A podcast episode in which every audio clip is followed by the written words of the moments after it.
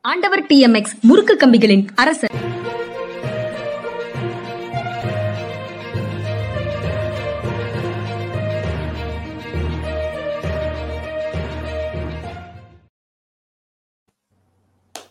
வணக்கம். இது மனிதா மனிதா நிகழ்ச்சி. அரசியல் திறனாய்வாளர் ஓய்வு பெற்ற ஐஏஎஸ் அதிகாரி திரு பாலச்சந்திரன் அவர்களை வரவேற்பதில் பெரும் மகிழ்ச்சி. வணக்கம் சார்.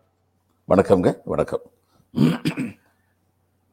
சார் நேற்று அந்த ஜி டுவெண்ட்டி ஆலோசனை குழு கூட்டத்திற்கு முதலமைச்சர் போயிட்டு வந்திருக்கிறாரு. போயிட்டு அங்க ஜி டுவெண்ட்டில அந்த இந்தியாவின் பெருமையை உலகிற்கு பறைசாற்றுவோம் அப்படின்னு பேசியிருக்கிறாரு. உலக அளவில் இந்தியா அளித்துள்ள உத்தரவாதங்களை காப்பாற்றுவதற்காக எல்லா வகையிலும் தமிழ்நாடு உறுதுணையாக இருக்கும் அப்படின்னும் சொல்லியிருக்கிறாரு. ஒரு அரசு ரீதியான அழைப்பை எப்படி அணுக வேண்டும்னு நீங்க ஆரம்பத்துல சொன்னீங்களோ நேற்று முன்தினம் நிகழ்ச்சியில சொன்னீங்களோ அது எல்லாம் நேற்று நடந்து முடிந்திருக்கிறது. எப்படி பார்க்கிறீங்க? இல்ல கூடவே சொல்லியிருக்காரு. இந்தியாவின் பெருமைகள்ல வந்து நல்லிணக்கணம் அமைதி இதெல்லாம். இருக்குங்கிறத சொல்லியிருக்காரு. தன்னோட பாயிண்ட்ல தெளிவா தான் இருக்காரு. அதாவது அதை கரெக்டா மக்களோட பகிர்ந்துக்கணும்னா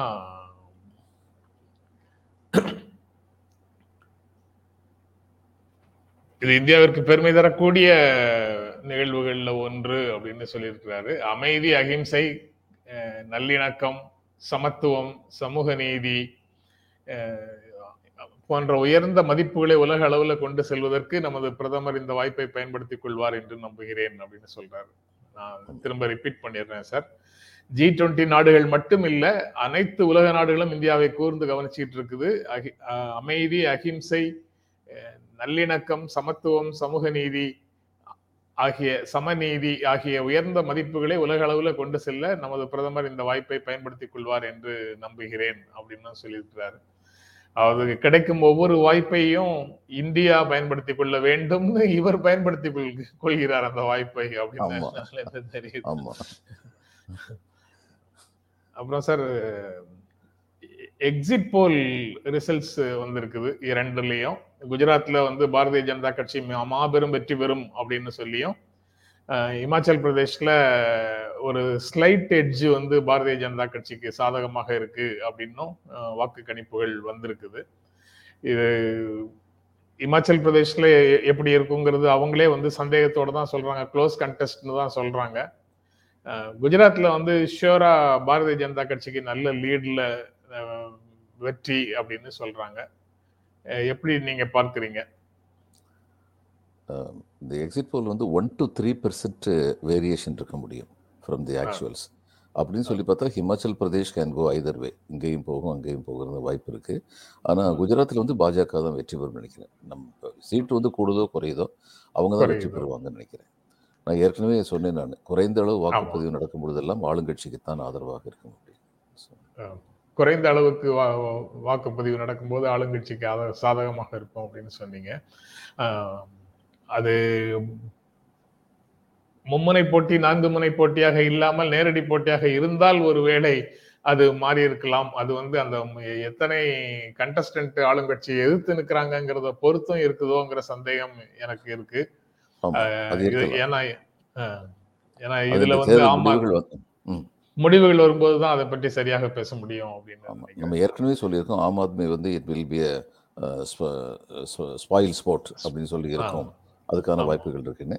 அதுக்கப்புறம் வாக்குப்பதிவு இவ்வளவு குறைவாக இருக்குன்னா ஆம் ஆத்மி ஆம் ஆத்மி வந்து தங்களுடைய நோக்கத்தில் முழுக்க முழுக்க தோல்வி அடைஞ்சிட்டாங்கன்னு அர்த்தம்.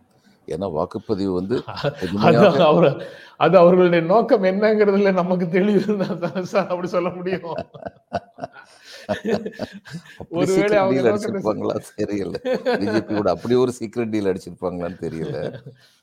ஆனா அவர் வந்து எப்பயுமே வந்து ஆமா தேவைன்னா சீக்கிரம் டீல் அடிப்பாரு. ஆனா அடிப்படையில் வந்து என்னன்னா தங்களை வந்து நிலைநாட்டிக்கணுங்கிறது தான் அவங்களுடைய விருப்பம். அதனால வந்து டீல் அடிச்சுட்டு அதுக்கப்புறம் கூட கொஞ்சம் பெர்சன்டேஜ் வந்து அடுத்த நெகோசியேஷனுக்கு பெட்டரா இருக்கும் அப்படி சொல்லி நினைச்சிருக்கலாம் அவரு. குவைட் பாசிபிள் கிரா- கிராமப்புற தொகுதிகள்ல முதல் முதல் சுற்றுல கிராமப்புற தொகுதிகள் அதிகமாக இருக்கிற சூழல்ல அவங்க வந்து தீவிரமாக பிரச்சாரங்களை செய்தாங்க. அதுக்கப்புறம் தொண்ணூத்தி மூணு தொகுதிகள் அதுல பெரும்பான்மை நக நகர்ப்புற தொகுதிகள்னு வரும்போது அவங்களுடைய பிரச்சாரம் திடீர்னு காணாம போயிடுச்சு. பெருந்தலைவர்கள் எல்லாம் காணும். ஃபீல்டுலயே பெருந்தலைவர்களை எல்லாம் காணும். ஃபீல்டுலயே நரேந்திர மோடியை தவிர யாரையும் பார்க்க முடியல. அந்த இடத்துல அவங்க வந்து அங்க பிரச்சாரம் பண்ணி பிஜேபி ஓட்டை பிரிக்க வேண்டாம்னு முடிவு பண்ணிட்டாங்களோன்ற சந்தேகம் வருது. எல்லாமே சந்தேகம் தான் ஆனா ஓவைசி எவ்வளவு தூரம் பிரிச்சிருக்காரு ஆம் ஆத்மி எவ்வளவு தூரம் பிரிச்சிருக்காருங்கிறது டிசம்பர் எயித்து ரிசல்ட்ஸ் வந்ததுக்கு அப்புறம் தான் நம்ம வந்து அவங்களுடைய ரோல் என்னங்கிறத பத்தி பேச முடியும். ஊகங்களாக இது ஓ- ஓட்டு இது ஓட்டுகள் எண்ணப்படுவதற்கு முன்னாலேயே ஓவைசியுடைய ரோல் வந்து முற்று முழுக்க காங்கிரஸுக்கு பாதகமாக இருக்குங்கிறதுல சந்தேகம் கிடையாது. ஏன்னா பிஜேபிக்கு போகிற எந்த ஓட்டையுமே அவரால் பிரிக்க முடியாது. அவர் பிரிக்கிறது வந்து சிறுபான்மை இனத்தவர் ஓட்டை பிரிக்கிறாருன்னா அதெல்லாம் காங்கிரஸுக்கு போக வேண்டிய ஓட்டு. அதனால பிஜேபி வந்து எதிர்க்கட்சிகளிடையே ட்ராஜன் ஹார்சஸை உருவாக்குவதில் தொடர்ந்து வெற்றி பெற்றுக் கொண்டிருக்கிறார்கள் அப்படிங்கிறது தான் உண்மை. அதாவது எதிர்க்கட்சிகள் ஒற்றுமை இன்மை அப்படிங்கறத அடிப்படையாக வச்சுட்டு பாரதிய ஜனதா கட்சி நிமிர்ந்து நிக்குது அப்படின்றத ஆமா. தொடர்ந்து பார்க்கலாம். ஆமாம் ஆனா ஒவ்வொரு முறையும் வந்து அதற்கான பழியை வந்து காங்கிரஸ் மேலதானே ஊடகங்களும் அஹ், அரசியல் திறனாய்வாளர்களும் முன்வைக்கிறாங்க. ஒவ்வொரு முறையும் இவங்க ஐந்து பெர்சன்ட் தான் ஓட்டு வாங்குறாங்க. ஆம் ஆத்மியோ டிஎம்சியோ வேற யாரோ. பிற மாநிலங்கள்ல வந்து அஞ்சு பெர்சன்ட்டுக்குள்ள தான் ஓட்டு வாங்குறாங்க. ஆனால் டேமேஜ் வந்து காங்கிரஸுக்கு ஹெவியா இருக்கு. ஆனா குறை- குறை சொல்பவர்கள் வந்து காங்கிரஸ் மேலதான் குறை சொல்றாங்க. அதாவது இந்த எதிர்க்கட்சிகள்லாம் செய்கிற ஒரு மிஸ்டேக்குன்னு நான் நினைக்கிறேன். ஒருவேளை பார்லிமெண்ட்டில் தங்களுக்கு எத்தனை சீட்டு வேணுங்கிறத நெகோஷியேட் பண்ணுறதுக்கு எங்களுடைய ஸ்ட்ரென்த்தை பார்த்தீங்களா? நாங்கள் அஞ்சு பர்சன்ட் வாங்கினாலுமே உங்களை காலி பண்ணிடுவோம் அப்போ எங்களுக்குரிய இடத்த கொடுங்க அப்படிங்கிறதுக்காக பண்ணலாம். ஆனால் குஜராத் மாதிரி ஒரு இடத்துல அதை பண்ணாமல் இருந்திருக்கலாம். ஒற்றுமையாக இருந்திருந்தாங்கன்னா அது வந்து பிஜேபிக்கு ரொம்ப பெரிய சவாலாக இருந்திருக்கும். இன்னொன்று மக்கள் மத்தியில் ஒரு மெசேஜ் எப்போ போய் சேரும்? இப்போ குஜராத்தில் வந்து பிஜேபி தோத்துருந்துச்சுன்னா அப்போ மக்கள் மத்தியிலேயே வந்து இந்த ஜெயிக்கிறவங்களுக்கு ஓட்டு போடணும்னே நம்ம ஊரில் ஒரு கூட்டம் இருக்குது அவங்கெல்லாம் அதுக்கப்புறம் மனநிலை மாறிடுவாங்க. அந்த மனநிலை மாற்றத்தை கொண்டு வர தவறிட்டாங்க எதிர்க்கட்சிகள். சரி சார். அப்போ அந்த டபுள் என்ஜின் கான்செப்ட் அந்த பிரச்சாரத்திற்கு கிடைத்த வெற்றின்னு சொல்லலாமா? அந்த டபுள் என்ஜின்ங்கிறது சென்ட்ரல்லையும் ஸ்டேட்லயும் உண்டான ஆட்சியா இல்ல பாரதிய ஜனதா கட்சியும் ஆம் ஆத்மி வாங்குறது தெரியல சார் அது தெரியல. பாரதிய ஜனதா கட்சி ஆம் ஆத்மின்னு சொல்ல முடியாது. ஏன்னா ஆம் ஆம் ஆம் ஆத்- ஆம் ஆத்மி வந்து பாரதிய ஜனதா கட்சி என்ஜின் அளவுக்கு வலுத்த என்ஜின் உடைய கட்சி கிடையாது குஜராத்தில். இது டபுள் என்ஜின்ங்கிறது நீங்கள் நரேந்திர மோடி அமித்ஷான்னு சொல்லலாம்ல. அப்படி சொல்லலாம். சொல்லலாம். அப்புறம் நரேந்திர மோடி அமித்ஷா அதானி அம்பானி இந்தியாவின் நான்கு முக்கிய பிரமுகர்களும் குஜராத் மாநிலத்தை சார்ந்தவர்களாக இருக்காங்க. அதனால அந்த மாநிலத்தின் தேர்தல் முடிவு அவர்களுக்கு ரொம்ப ரொம்ப முக்கியம். அதுல ஏதோ ஒரு அண்டர்ஸ்டாண்டிங்ல தான் மற்றவங்க எல்லாம் வந்து ரொம்ப கேம்பெயினே ரொம்ப லோ லெவல்ல வச்சுக்கிட்டாங்களாங்கிறதும் தெரியல. என் என்னுடைய தோழர் ஒருத்தர் ரொம்ப நகைச்சுவை பேசுவார். அவர் வந்து என்கிட்ட சொன்னார் நான் சின்ன குழந்தையா இருக்கும்போது நான் வந்து பொன்னியின் செல்வன் படித்தேன் அதனால ஜுரம் வரும்போதெல்லாம் கனவுல பெரிய பழுவேற்றையர் தான் வருவார் எனக்கு. வந்து பயமுறுத்துவார். இப்போ அசோகருடைய நாலு சிங்கமா எனக்கு என்னமோ என் கனவுல எல்லாம் அமித்ஷா நரேந்திர மோடி அதானி அம்பானி நாலு பேருமே வர்றாங்க அது மாதிரி இருக்கு. அது மாதிரி இருக்குது. அதுக்கப்புறம் சார் முன்னாள் முதலமைச்சர் ஜெயலலிதா அவங்க அவங்களுடைய ஆறாம் ஆண்டு நினைவு தினத்தை முன்னிட்டு இபிஎஸ் ஓபிஎஸ் தினகரன் சசிகலா நேற்று அஞ்சலி அப்படிங்கிற செய்தி இன்னைக்கு நாளிதழ்களில் ப்ராமினெண்டா எல்லா இடங்கள் எல்லா இதுலேயும் இருக்குது. ஆதரவாளர்களோட தனித்தனியே வந்து திமுக ஆட்சிக்கு எதிராக உறுதிமொழியும் எடுத்தாங்க அப்படின்னு அதில் அதுல இருக்கு. உறுதிமொழியில தான் வந்து அவங்க யார் யார் எப்படி உறுதிமொழி எடுக்கிறாங்களோ அதை பொறுத்து அவங்களுடைய ஸ்டேட்டஸும் தெரியுது. எதிரிகளை விரட்டி அடிப்போம் துரோகிகளை தூள் தூளாக்குவோம் தீய சக்தி திமுக ஆட்சிக்கு முடிவு கட்டுவோம் அப்படின்னு இபிஎஸ் தலைமையிலான அ- அணி வந்து உறுதிமொழி எடுத்திருக்குது. ஓபிஎஸ் வந்து அவங்க பிரச்சனை அவங்களுக்கு. தொண்டர்களால் தான் தலைவர் தேர்ந்தெடுக்கப்பட வேண்டும்ங்கிற விதியை தொண்டர்கள் துணையோட மீட்டெடுப்போம். சர்வாதிகார போக்குக்கு முடிவு கட்டுவோம். நிரந்தர பொதுச் செயலாளர் ஜெயலலிதா தான் என்ற நிலையை உருவாக்குவோம் அப்படின்னு அவங்க உறுதிமொழி எடுத்துக்கிறாங்க. ஆக ஒரு பண்டிகை நாள்ல தலைவர்கள் தெரிவிக்கக்கூடிய வாழ்த்துக்களாக இருந்தாலும் சரி இது போன்ற உறுதிமொழியாக இருந்தாலும் சரி அது எல்லாமே அந்த தலைவர்களுடைய உள்ளக்கிடக்கையை அல்லது சூழலை வெளிப்படுத்தும் அப்படிங்கிறது உ- உண்மைதானா? ஆமா எல்லாருமே அவங்கவுங்களுடைய கண்ணோட்டத்துல இருந்து தான் பார்ப்பாங்க. பாப்பா தலைவி போய் சேர்ந்துட்டாங்க. இப்போ அவங்களுடைய நினைவு நாளில் வந்து தங்கள் தங்களுடைய பொசிஷனை தக்க வச்சுக்கிறதுக்காக தான் அரசியலுங்கிறது என்னது?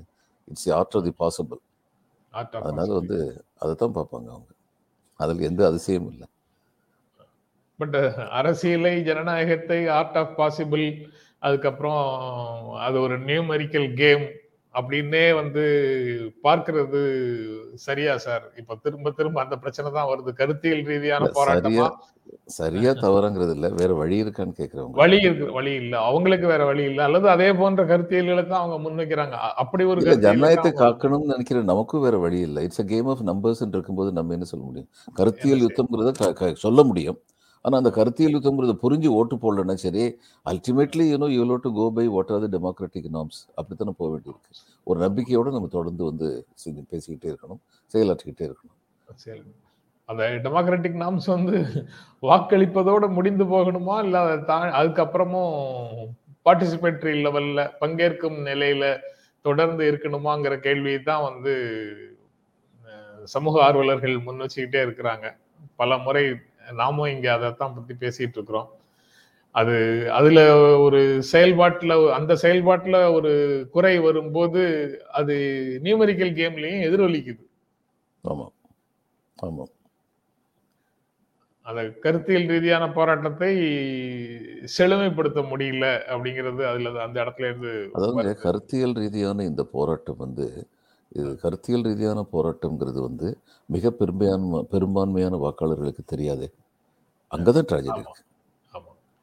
அது தெரிஞ்சிருச்சுன்னா சரி இப்போ இவர் வந்து விபி சிங் வந்து என்ன பண்ணார்? ஒவ்வொரு இதையும் பாருங்க. அஹ் காங்கிரஸ் வந்து அவங்களுக்குன்னு ஒரு ஓட் பேங்க் வந்து எப்படிப்பட்ட ஓட் பேங்க் வச்சுருந்தாங்க? Upper caste minorities SC STs இது அவங்க வந்து எல்லாரையும் திருப்திப்படுத்தி அவங்க நாலு குரூப்பையும் திருப்திப்படுத்தி திருப்திப்படுத்தி கொண்டு போகணும்னு நினைச்சாங்க. அது அவங்களுடைய ஓட் பேங்க் அது செதஞ்சது. முலாயம் சிங் யாதவ் இவங்களாம் வந்த உடனே ஓபிசிஸ் வந்து சேர்ந்து பட்டவங்க மைனாரிட்டிஸ் போனாங்க. இது மாதிரி அது பல காரணங்கள் ஏற்கனவே பேசியிருக்கோம் நம்ம. இவங்க வந்து கம்யூனிஸ்ட் வந்து உலக தொழிலாளரை ஒன்றுபடுங்கன்னு சொல்லி வர்க்க போராட்டம் நடத்தினா சரி இங்கே முடிஞ்சிடும் கம்யூனிஸ்ட் வந்து இந்த நாட்டில் நிலவுகிற சிக்கல்கள் ஜாதிய சிக்கல்கள் இதையெல்லாம் எந்த அளவுக்கு புரிஞ்சுக்கணுமோ அந்த அளவுக்கு ஆரம்பத்தில் புரிஞ்சுக்கலன்னு சொல்லி நான் நினைக்கிறேன். அவங்க அப்படி நினைச்சாங்க. இவங்க வந்து விபி சிங் வந்து என்ன நினைச்சாரு? பிற்பட்டவர்கள் அத்தனை பேரும் irrespective of caste creed community அது மட்டும் வந்துருந்துச்சா சரி அவர் அவர் ஜெயிச்சிருக்க முடியாது. அந்த ஒற்றுமை கொண்டு வந்திருந்தாருன்னா அவர் ஜெயிச்சிருக்க முடியாது. பாரதிய ஜனதா கட்சி என்ன நினைக்கிறாங்க? இந்துத்துவா இந்துக்கள் ஒன்று சேரணும்னு சொல்லி சொல்லிட்டோம்னா எழுபது பெர்சன்ட் எழுபத்தி ரெண்டு பெர்சன்ட் இருக்கு. அவங்க ரியலைஸ் பண்ணிட்டாங்கன்னா நம்ம ஜெயிச்சிருவோன்னு பாரதிய ஜனதா கட்சியுடைய முயற்சிகள் வந்து இன்னைக்கு உள்ள சூழ்நிலையில வந்து மிக எளிதாக மக்களை சென்று சேர்கிறதுங்கிறது உண்மை. அதனால வந்து இந்த சிக்கல்கள்லாம் வந்து இந்திய அரசியலில் இருக்கு அப்படிங்கிறது நம்ம உணர்ந்து தான் நம்முடைய அரசியல் பற்றிய விமர்சனங்கள் எல்லாமே வந்து அமைய முடியும்.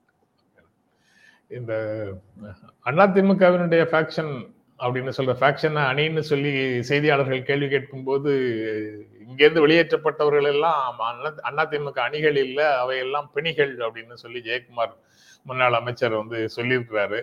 அதை தாண்டி எடப்பாடி பழனிசாமியினுடைய தரப்பு ரொம்ப மகிழ்ச்சியாக இருக்கிறதாகவும் ஒன்றிய அரசு வந்து ஜி டுவெண்ட்டி மாநாடு ஆலோசனைக்கு அழைத்து இருக்கிறதுனால அதிமுகவின் தற்காலிக பொதுச் செயலாளர்னு சொல்லி ஒரு டெசிக்னேஷனோட அவரை அழைத்திருக்கிறதுனால ஒன்றிய அரசின் அங்கீகாரம் கிடைச்சிருச்சு. பாரதிய ஜனதா கட்சியின் தலைமையின் அங்கீகாரம் கிடைச்சிருச்சு அப்படின்னு அவங்க மகிழ்ச்சியாக இருக்கிறதாகவும் இன்றைக்கு செய்திகளுக்குள்ள இருக்கு. அதை எப்படி பார்க்குறீங்க?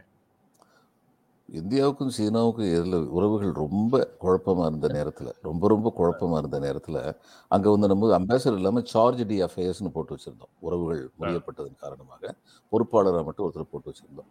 இந்த அம்பாசடர் மீட்டிங்லாம் அவர் தான் போவார். அப்போ ஒரு தூதுவர்களை எல்லாம் வந்து மாசேதும் சந்திக்கும் பொழுது இவரை கிராஸ் பண்ணும்போது இவரை பார்த்து கொஞ்சம் ஒரு புன்முறுவல் பூத்துட்டு போயிட்டார். ஒரு முப்பது நாளைக்கு நம்ம பத்திரிகையில் அதைத்தான் எழுதுனாங்க. ஆகா நிலமை மாறப்போகுது நிலமை மாறப்போகுதுன்னு. அவர் ஏதோ ஒரு ஜோக்கு நினைச்சு கூட சிரிச்சிருந்திருக்கலாம் தற்செயலாக அந்நேரம் இவரை கிராஸ் பண்ணி போயிருக்கலாம். நமக்கு தெரியாது. அது மாதிரி ஜி டுவெண்ட்டியில் வந்து இவரை கூப்பிட்டாங்கன்னா முக்கியமாக பார்க்க வேண்டியது இவரை மட்டும் கூப்பிட்டுருக்காங்களா? இல்லை எல்லா அரசியல் கட்சி தலைவரும் கூப்பிட்டுருக்காங்களா? இன்னைக்கு உள்ள நிலைமையில கோர்ட்டுடைய தீர்ப்புடைய அடிப்படையில் இவர் தற்காலிக பொதுச் செயலாளர் இருந்தது செல்லும்னு சொல்லி வந்ததுக்கப்புறம் இவர் தான் அதிமுகவுடைய ரெப்ரசன்டேட்டிவ் அப்படிங்கிறதுக்கு தெளிவு சட்டப்படி. அதனால இவரை கூப்பிட்டுருக்கலாம். இதே மாதிரி மற்ற பெரிய கட்சிகளையும் கூப்பிட்டுருந்தாங்கன்னா இதில் வியப்படைகிறதுக்கு ஒன்றும் இல்லை இவர் வந்து அதிகமாக மகிழ்வதற்கு ஒன்றும் இல்லை ஆனால் எனக்கு என்ன இதாக இருக்குன்னா அதிமுக மொத்தமாகவே வந்து எந்த மன்னமே இருக்காங்கன்னா பாஜகவை பார்த்து ஐயா நீங்க சோடா குடிங்க நாங்க ஏப்பம் விடுறோம் அப்படிங்கிற அளவுக்கு இருக்காங்களே இது தேவையா.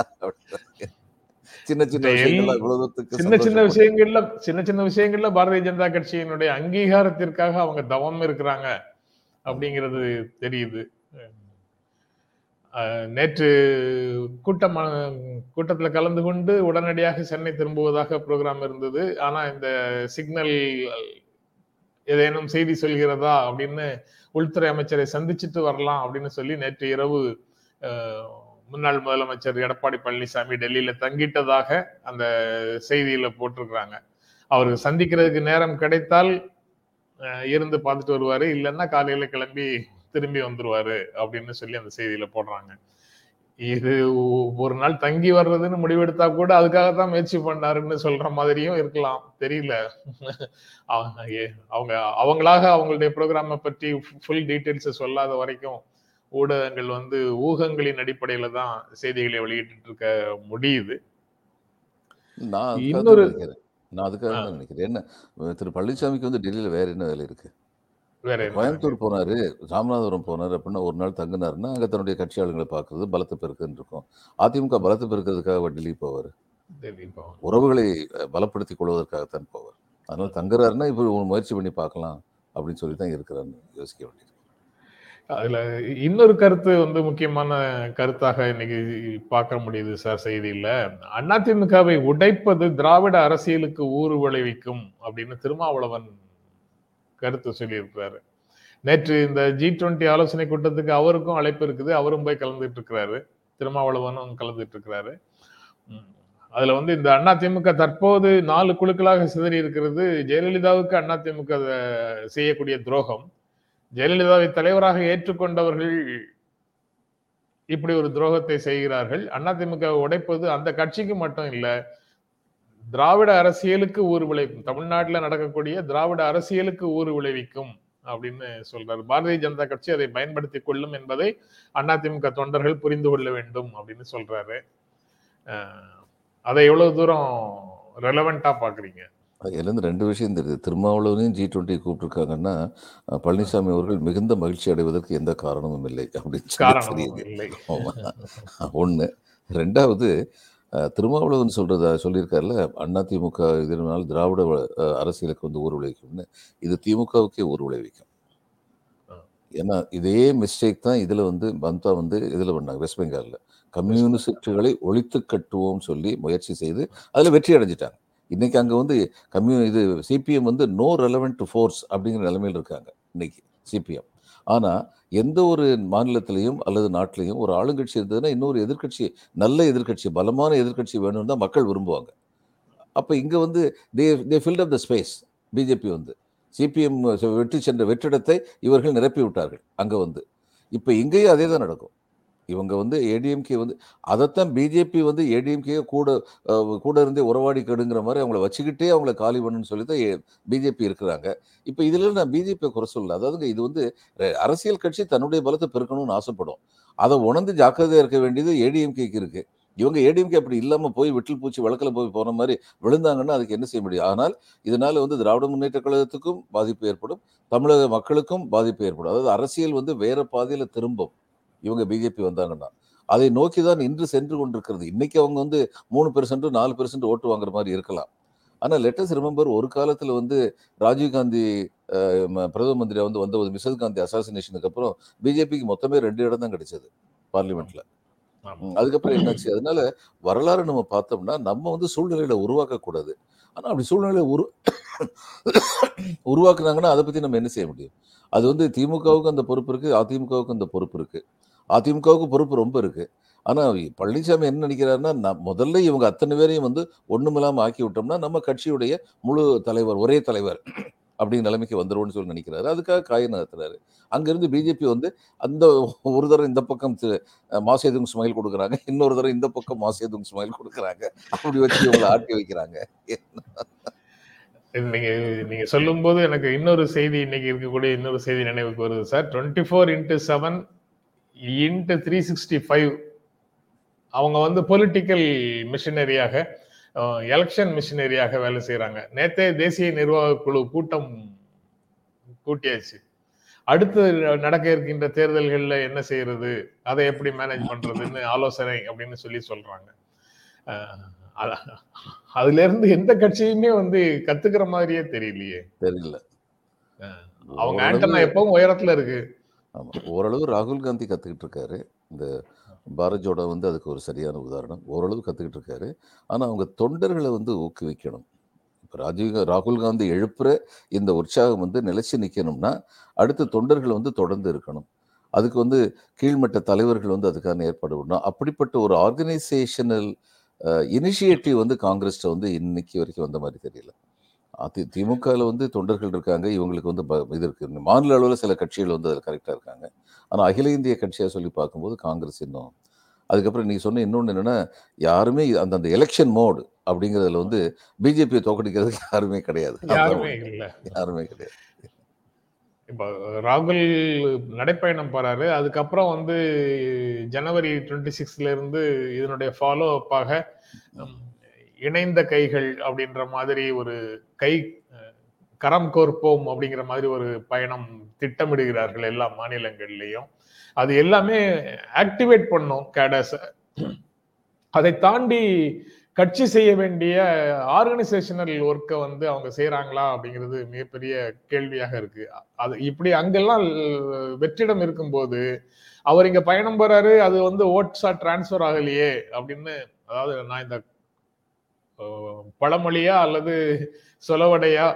அதை சொல்றது தப்பு தான் இருந்தாலும் பழக்கத்துல இருக்கிறதுனால அதை சொல்றேன். அரச மரத்தை சுத்திட்டு வயிறை தடவி பார்க்கறது அப்படிங்கிற மாதிரி செய்ய வேண்டிய வேலைகளை எல்லாம் செய்யாம ரிசல்ட்டை எதிர்பார்க்குறாங்களோ அப்படின்னு தோணுது.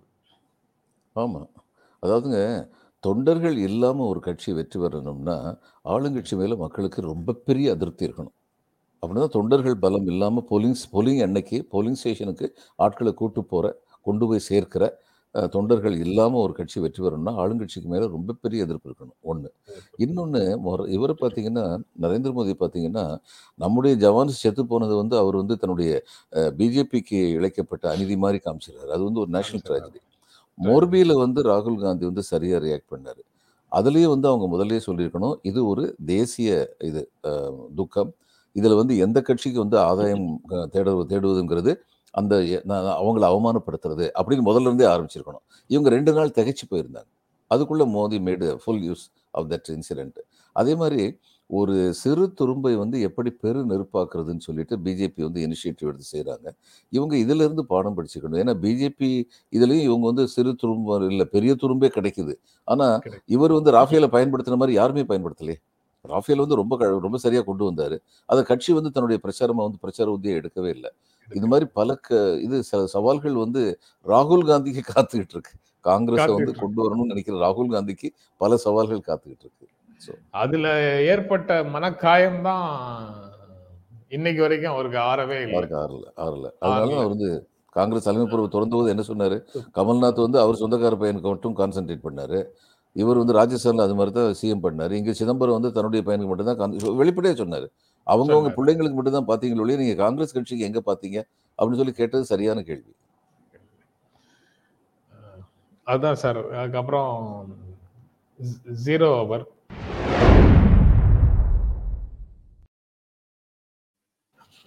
இதுல வந்து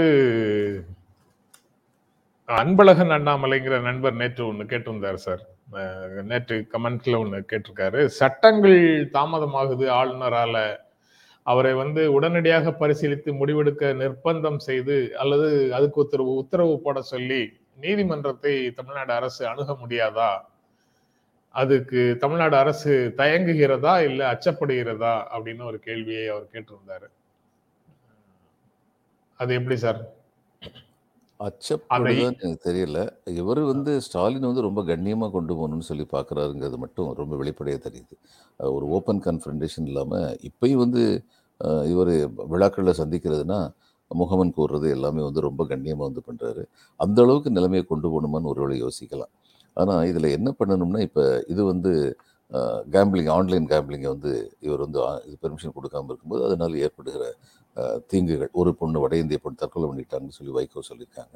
இது மாதிரி ஒவ்வொரு சட்டத்தையும் தாமதப்படுத்துறதுனால என்ன விரும்பத்தகாத விளைவுகள் நடக்கிறது அப்படிங்கிறது வந்து அவங்க சரியானபடி டேப்லேட் பண்ணி கோர்ட்டுக்கு போனாங்கன்னா கோர்ட் வந்து சொல்லும் கான்ஸ்டியூஷன் வந்து உங்களுக்கு வந்து டிஸ்கிரிஷன் கொடுத்துருக்கிறது வந்து நீங்கள் தேவையில்லாமல் டிலே பண்ணுறதுக்கு இல்லை. You should take a reasonable time and dispose it of அப்படின்னு சொல்லி கோர்ட் வந்து சொல்கிறதுக்கு வாய்ப்பு இருக்குது ஏற்கனவே ஒரு தடவை சொல்லியிருக்காங்க உச்சநீதிமன்றம். அதுக்கப்புறமே அவர் செய்கிறாரு ரெண்டாவது தடவை கோர்ட்டு சொல்லிச்சுன்னா அதுக்கப்புறம் it be difficult for him to follow the same time இது- இந்த ஆளுநர் தொடர்பாக இன்னைக்கு இருக்கக்கூடிய இன்னைக்கு நேற்றுலாம் வந்திருக்கக்கூடிய செய்திகளும் இந்த க- நண்பருடைய கருத்தோட சேர்த்து பார்க்க வேண்டியதா இருக்கு சார். அவர் வந்து தேசிய கல்விக் கொள்கை இளைஞர்களுக்கு பலன் அளிக்கும் அப்படின்ற கருத்தை வச்சு- முன் வச்சு பேசிடுறாரு கல்லூரி நிகழ்ச்சிகள்ல கல்வி பற்றி பேசாமல் அரசியல் பற்றியே கவர்னர் பேசுகிறார் அப்படின்னு பொன்முடி உய- உயர்கல்வித்துறை அமைச்சர் பொன்முடி வந்து ஒரு சார்ஜை முன்வைக்கிறாரு பிஜேபியின் முகாம் அலுவலமாக ஆளுநர் மாளிகைகள் மாறிக்கொண்டிருக்கின்றன. அதனால அந்த பதவியையே நீக்கணும் பதவியையே தூக்கணும்னு இந்திய கம்யூனிஸ்ட் கட்சி வந்து ஒரு அறிக்கை வெளியிட்டிருக்கிறாங்க. ஓய்வு பெற்ற நீதி நீதிநாயகம் சந்துரு சந்துரு வந்து இந்த டைம்ஸ் ஆஃப் இந்தியால வெப்பன்ஸ் ஆஃப் மாஸ் டிஸ்ரப்ஷன்ஸ் அப்படின்னு ஒரு கட்டுரை எழுதியிருக்காரு ஒரு பெரிய கட்டுரை எழுதியிருக்கிறாரு. இப்படி நிறைய ஆளுநர் தொடர்பாக இருக்கு. நம்ம ஆளுநர் தொடர்பாக அவ்வப்போது வர்றதெல்லாம் பேசிட்டோமே இதையெல்லாம் தூக்க வேண்டாமேன்னு பார்த்தா அன்பழகன் வந்து அந்த ஒரு கேள்வியை கேட்டு இதையெல்லாம் நினைவுபடுத்திட்டாரு அந்த செய்திகள் எல்லாத்தையும். இது தவிர இந்த அரசு வந்து அரசு அரசியலமைப்பு சட்டத்தை மதிக்கிற மாதிரியும் தெரியல. அரசியலமைப்பு சட்டத்தை எதிர்த்து பேசுகிற ஆளுநர்களுக்கு அறிவுறுத்துற மாதிரியும் தெரியல. இதில் நீதிமன்றத்தை தவிர வேற யாரும் எந்த நீதியும் கொடுக்க முடியாது. நீதிமன்றங்கள் சொன்னாலும் இவங்க எந்த அளவு கேட்பாங்கன்னு தெரியல. இதுதான் உண்மை. ஆளுநருக்கு அந்த ஆளுநர்கள் மேல தனிப்பட்ட முறையில தான் வழக்கு தொடுக்க முடியாதுன்னு இம்யூனிட்டி இருக்கா? இல்ல பணிகளை செய்தது அல்லது செய்யாமல் இருக்கிறது தொடர்பாகவும் உத்தரவுகளை நீதிமன்றம் பிறப்பிக்க முடியுமான்னு ஒரு டவுட் தான் அந்த கேள்வியிலிருந்து எனக்கு வருது.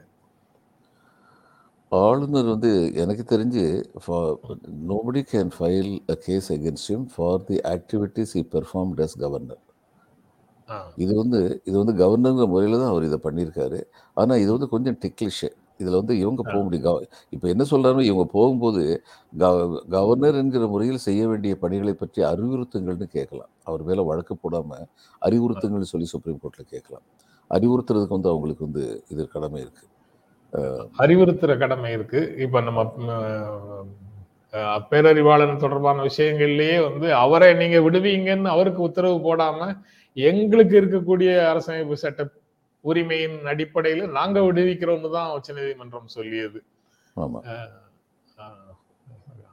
அதனால உச்சநீதிமன்றம் வந்து அது மாதிரி எந்த மசோதாவையும் வந்து அப்ரூவல் கொடுக்க முடியாது. அது கவர்னர் தான் கொடுக்க முடியும். கவர்னர் கொடுக்க முடியும். அதுல வந்து நீங்க சொல்ற இந்த ரெசிடுவல் பவர்னு சொல்லுவாங்கல்ல அதை. பயன்படுத்தி சுப்ரீம் கோர்ட் வந்து இது பண்ணாங்க. அது ஒரு நல்ல காரியம் தான். அது பண்ணது. இல்லைன்னா இன்னும் இழுத்தடிச்சுக்கிட்டே தான். ம்.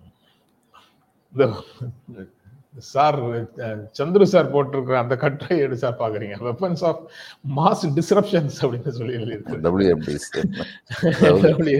சதாம் ஹுசேனுடைய வெப்பன்ஸ் ஆஃப் மாஸ் டிஸ்ட்ரக்ஷனை எங்கேயும் பார்க்கவே முடியல கடைசி வரைக்கும். சொல்லி சொல்லி ஒரு யுத்தத்தை நடத்தினாங்க.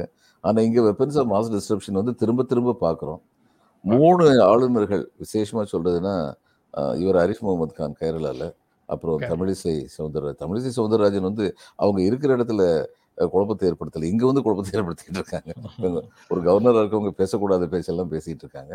அதுக்கப்புறம் நம்முடைய ஆளுநர். இவங்க மூணு பேர் வந்து ஆளுநருங்கிற பதவிக்கு எந்த பெருமையும் சேர்க்கிற மாதிரி தெரியல. இவர் வந்து கிருஷ்ணாராவை பத்தி ஒரு அறிஞர் அண்ணா வந்து சொன்னார். திரு அண்ணாதுரை வந்து சொன்னாரு. சபாநாயகர் என்று அந்நேரம் சபாநாயகர்னு சொல்லுவாங்க. அவைத்தலைவர்னு சொல்ல மாட்டாங்க. சபாநாயகர் நாற்காலியில் அமர்ந்ததனால் பெருமை பெற்றவர்கள் பல பேர். கிருஷ்ணாராவ் அவர்கள் அமர்ந்ததனால் சபாநாயகருடைய நாற்காலி பெருமை பெற்றது அப்படின்னு சொல்லி சொன்னார். அந்த அளவுக்கு இவங்க இருந்திருக்காங்க. இங்கே சபாநாயகராக இருந்திருக்காங்க ஆளுநராக இருந்திருக்காங்க. இப்போ நான் ஏற்கனவே சொல்லியிருக்கேன் உங்கள்கிட்ட இதில் மேற்கு வங்கத்தில் வந்து நூருல் ஹாசன் வந்து ஆளுநராக இருந்தார். ஜோதிபாஸ் வந்து நேரம் முதல்வர் இருந்தார். நூருல் ஹாசன் வந்து ஐ திங்க் அலிகார் முஸ்லீம் யூனிவர்சிட்டியில் அதுக்கு முன்னாடி வைஸ் சான்சலர் இருந்தவர். இந்தியாவுக்கு இது ரஷ்யாவுக்கு நம்முடைய அம்பாசடரை வந்து மிஸ்ஸஸ் காந்தி அனுப்பி வச்சாங்க. மிஸ்ஸஸ் காந்தியோட நேரடியான நல்ல பழக்கம் உள்ளவர் பெரிய கல்விமான் அவர் வந்து நூருல் அவர் வந்து இங்கே டார்ஜிலிங் பிரச்சனையை தீர்த்து வைக்கிறதுல அவர் ரொம்ப பெரிய பங்காற்றினார். அதை ரெண்டு வந்து இம்பாசிபிள் ஸ்டாண்ட் எடுத்திருக்காங்க அப்படின்னு தெரிஞ்சதுக்கப்புறம் அவர் வந்து பேக் இது செகண்ட் ட்ராக் ஆஃப் டிப்ளமசி மாதிரி அவர் வந்து பேசி கடைசியில் ரெண்டு பேரையும் வந்து இது கூப்பிட்டார். கவர்னர் மாளிகை கூப்பிட்டார். அதில் எப்படி வந்து ஒற்றுமை சேஷ்வர் வந்து அந்நேரம் எழுதியிருந்தாங்க. அதாவது ரொம்ப அடமெண்ட்டாகவே அந்த கிஷிங் வந்து நின்றுட்டு இருந்தார். அந்த நேபாளி தலைவர் வந்து நின்றுட்டு இருந்தார். அப்போ இவர் வந்து ஜோதிபாஸ் வந்து எந்திரிச்சு போய் உட்காந்துக்கிட்டு இருந்தது எந்திரிச்சு போய் அவர் கையை பிடிச்சிக்கிட்டு சரி இப்போ நீ என்ன சொல்கிற அவர் வந்து நெழுந்து போயிட்டார். ஒரு நான் மாநில முதலமைச்சர் என்கிட்ட வந்து என் கையை பிடிச்சிக்கிட்டு அதில் பாருங்க பொலிட்டிக்கல் மெச்சூரிட்டி எந்த அளவுக்கு இருந்துச்சு ஜோதிபாசும் வந்து ஒரு ஈகோ பார்க்கல. கவர்னர் வந்து இதில் பண்றதுனால வந்து சிபிஎம் ஸ்ட்ராங் ஆயிருமே காங்கிரஸ் வீக் ஆயிருமேன்னு சொல்லி அந்த கவர்னர் நினைக்கல. எல்லாருமே நாட்டுடைய நன்மையை தான் பார்த்தாங்க. அந்த மாதிரியான ஒரு நிலைமை இருந்தது இந்த நாட்டில். அப்படி இருக்கணும். அதுதான் மரியாதை. ஆனால் இவங்க என்ன நினைக்கிறாங்கன்னா இது பீகார் தவறி போயிடுச்சு அதை பிடிக்கணும். குஜராத்தை தக்க வச்சுக்கிட்டோம். அடுத்து இந்த பக்கம் வந்து இவங்களையெல்லாம் வந்து கவுத்து விடணும். இதை தவிர வேற நோக்கமே இல்லாமல் இருந்துச்சுன்னா இவங்க ஆளுங்கட்சி ஒன்றிய அரசுடைய ஆளுங்கட்சி வேற நோக்கமே இல்லாமல் இருந்தாங்கன்னா பேசுறதுக்கு என்ன இருக்கு? கசப்பாத்தான் ரொம்ப நன்றி சார் நிகழ்ச்சியில் கலந்து கொண்டு உங்களுடைய கருத்துக்களை பகிர்ந்து கொண்டதற்கு எங்கள் நெஞ்சார்ந்த நன்றி. வணக்கம். நண்பர்களே உங்கள் ஆதரவுக்கும் எங்கள் அன்பும் நன்றியும். மீண்டும் சந்திப்போம். நன்றி வணக்கம்.